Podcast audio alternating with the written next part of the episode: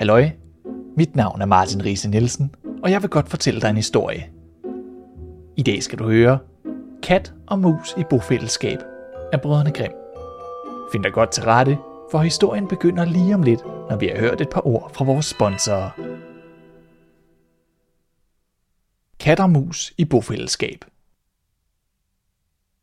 En kat havde engang gjort bekendtskab med en mus, og fortalte den så meget om den store kærlighed, den følte for den, at musen til sidst gik ind på at flytte sammen med katten og føre fælles husholdning. Nu må vi samle sammen til vinteren, så vi ikke kommer til at sulte, sagde katten, og du må være meget forsigtig, så du ikke falder i en fælde. De købte nu en krukke fedt, men kunne ikke blive enige om, hvor de skulle gemme den. Katten tænkte sig længe om, og endelig sagde den, vi kan ikke stille den noget sikrere sted end i kirken. Det er der ingen, som tør tage noget. Vi sætter den under alderet, og rører den ikke, før vi er hårdt ned til det. Krukken blev altså bragt i sikkerhed der, men det varede ikke ret længe, før katten fik lyst til at smage på fedtet. En dag sagde den til musen, Det er sandt, lille mus. Jeg har bedt til barnedåb hos min kusine. Hun har født en søn, der er hvid med brune pletter. Ham skal jeg stå fader til.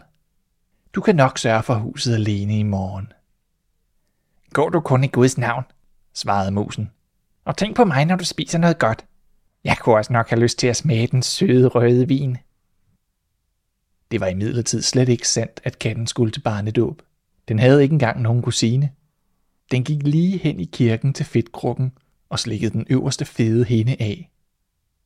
Så gik den sig en tur på byens tage, så sig om og solede sig, og slikkede sig om munden hver gang den tænkte på fedtet. Først om aftenen kom den hjem igen. Nå, er du der?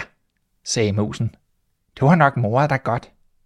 Åh oh ja, svarede katten. Hvad kom barnet til at hedde? spurgte musen. af, sagde katten. af, råbte musen. Det var dog et mærkeligt navn.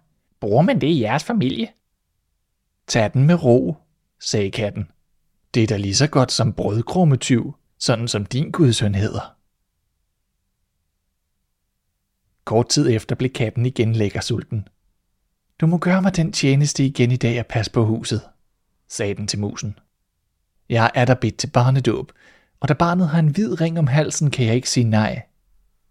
Den skikkelige mus gjorde ingen indvendinger, og katten listede sig ind i kirken og spiste halvdelen af fedtet.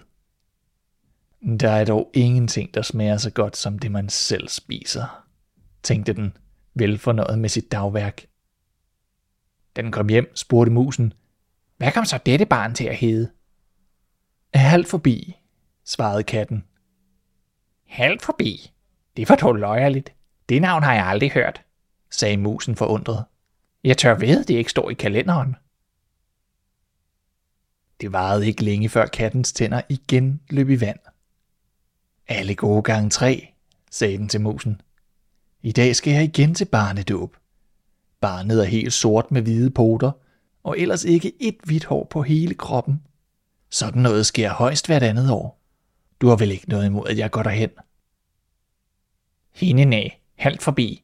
Det er sådan nogle mærkelige navne, svarede musen. De får mig til at tænke på så mange ting. Du sidder herhjemme i din grå vadmilskjole og fanger griller, sagde katten. Det kommer der af aldrig at gå ud om dagen. Mens katten var borte, gjorde musen orden i hele huset. Katten listede sig imidlertid hen og spiste fedtet helt op. Når det hele er et, får sjælen ro, sagde den til sig selv. Og først ved nattetid kom den hjem, tyk og mæt. Musen spurgte straks, hvad det tredje barn var kommet til at hedde. Det navn vil du vel heller ikke kunne lide, sagde katten. Det hedder Helt Forbi. Helt Forbi, råbte musen. Det navn har jeg endnu aldrig set på tryk. Helt forbi. Hvad skal det sige? Den rystede på hovedet, rullede sig sammen og lagde sig til at sove. Nu blev katten aldrig mere bedt til barnedåb. Da det blev vinter, og de ikke kunne finde mere føde, tænkte musen på deres vinterforråd og sagde til katten, Kom, lad os gå hen og hente det fedt, vi har gemt. Det skal smage godt. Ja, det tror jeg, svarede katten. Det vil vist smage, som når man rækker tungen ud af vinduet. De begav sig på vej, og da de kom til kirken, stod krukken der nok, men den var tom.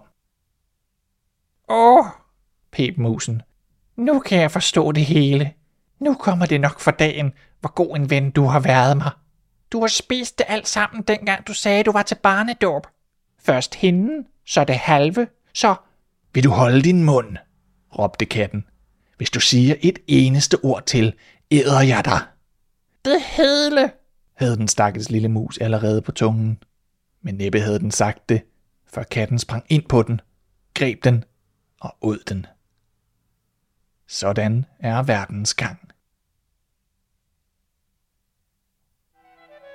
Det var alt for nu. Tak fordi du lyttede til Rise Fortæller. Jeg håber, vi høres ved.